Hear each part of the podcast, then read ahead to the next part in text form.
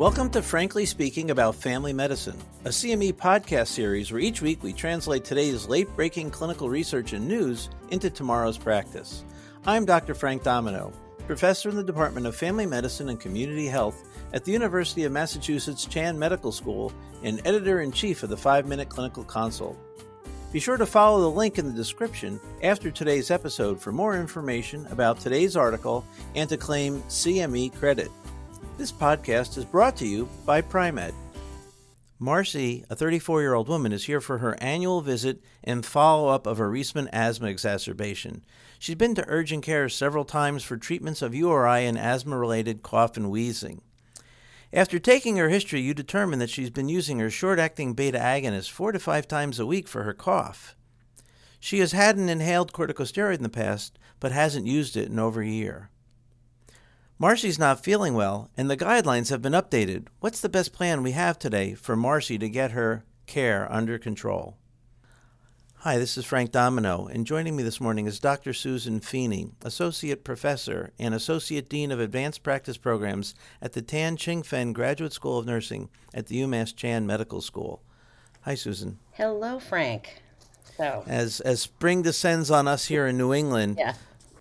coughing, wheezing, sinus congestion is, is out of control. Can you remind us a little bit about what are the evidence based guidelines that clinicians should be uh, uh, using when they're approaching patients with asthma? Sure. Well, there are two. There are two guidelines. There's the NAEPP, which I think we all learned about, you know, 25 years ago. It hasn't been updated as frequently. It's a little more cumbersome. There are five levels, five steps, and many different treatment options. And then there's the GINA guidelines, and this is the Global Initiative for Asthma, um, the same organization that does the GOLD um, guidelines for um, COPD. And it's basically the World Health Organization and the NIH combined. And they came out with updated guidelines. They've been updating their guidelines, by the way, more frequently, but the most re- recent update was last year, 2022, and it was pretty significant. Um, they made some some some significant changes, and for those of us who've been caring for people with asthma, some of them were like, "Wow, you know, we're going to do some of these meds that we thought about as being maintenance and had to be taken every day, that they could be done more as a PRN."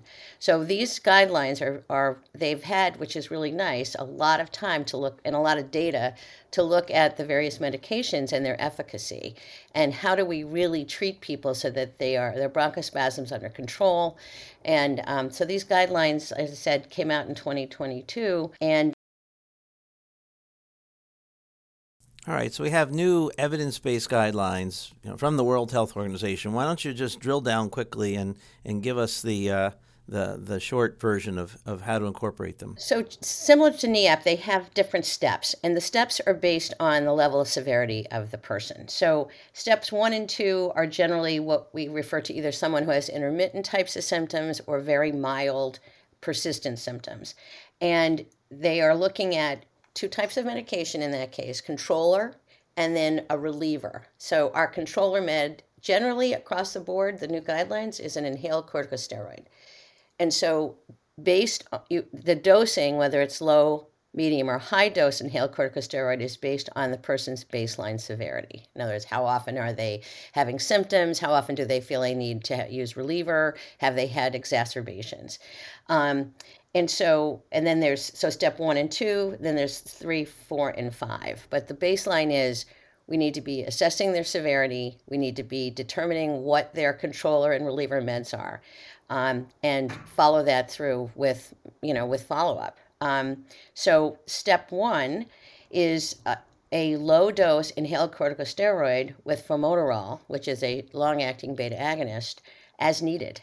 Um, so that concept of having to take the inhaled corticosteroid daily, um, and for people who have either intermittent or mild persistent, um, they can take it as needed, right? And what the other part of this study of this of this guideline is they looked at short-acting beta agonists and they found that that frequent use is actually exacerbating bronchospasm that it's really it actually can make this the the bronchospasm worse um, and that the long-acting beta agonist, specifically formoterol actually has a, a more rapid onset for bronchospasm relief, right, bronchodilation, and is more effective than the short acting. So th- this is this was um, you know kind of eye opening.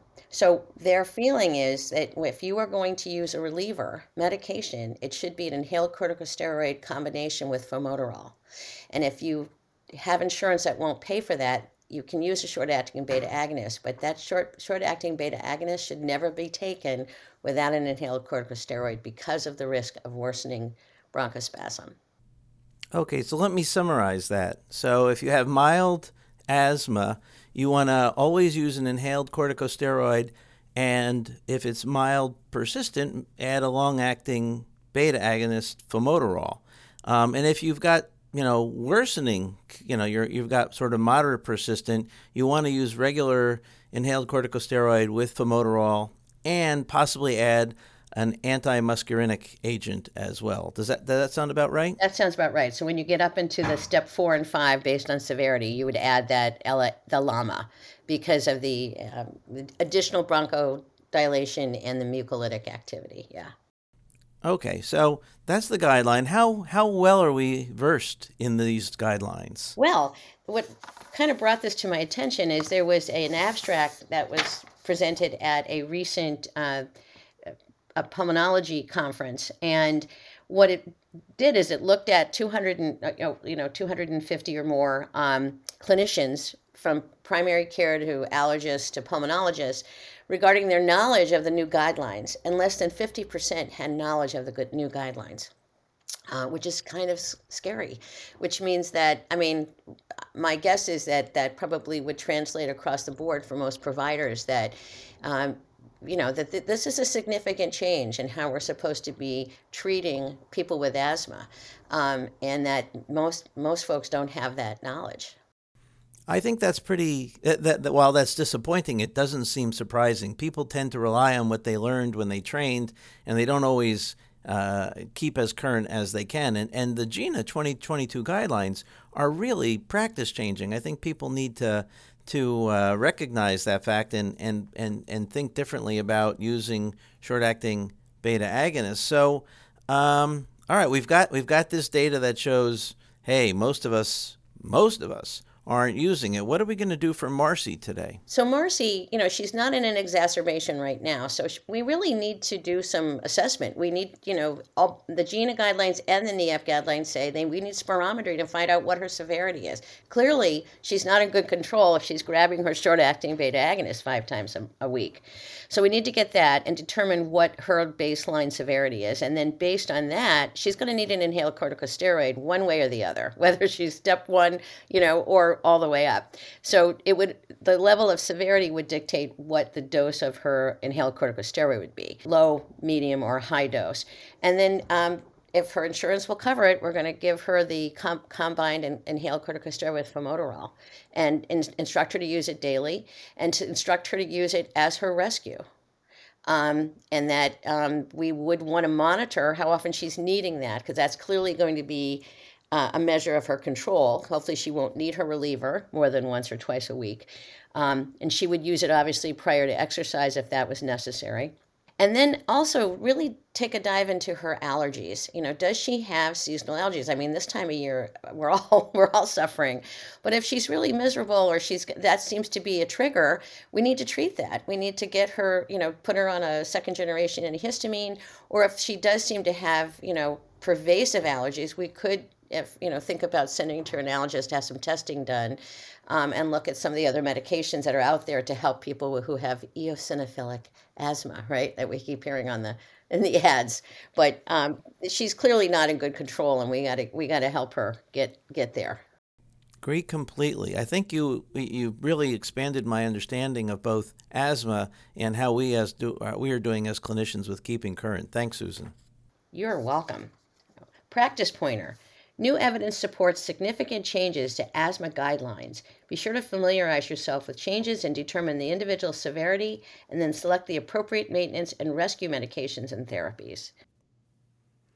Join us next time when we discuss the latest data on when to take blood pressure medication and how it might differ from what we might have reported not that long ago. Thank you for listening to Frankly Speaking About Family Medicine, brought to you by Pri-Med. To claim CME credit and receive additional information about the article referenced in today's episode, follow the link in the description. To stay up to date on the most recent clinical research and news, please subscribe to Frankly Speaking About Family Medicine and be sure to check out pri-med.com for additional CME content.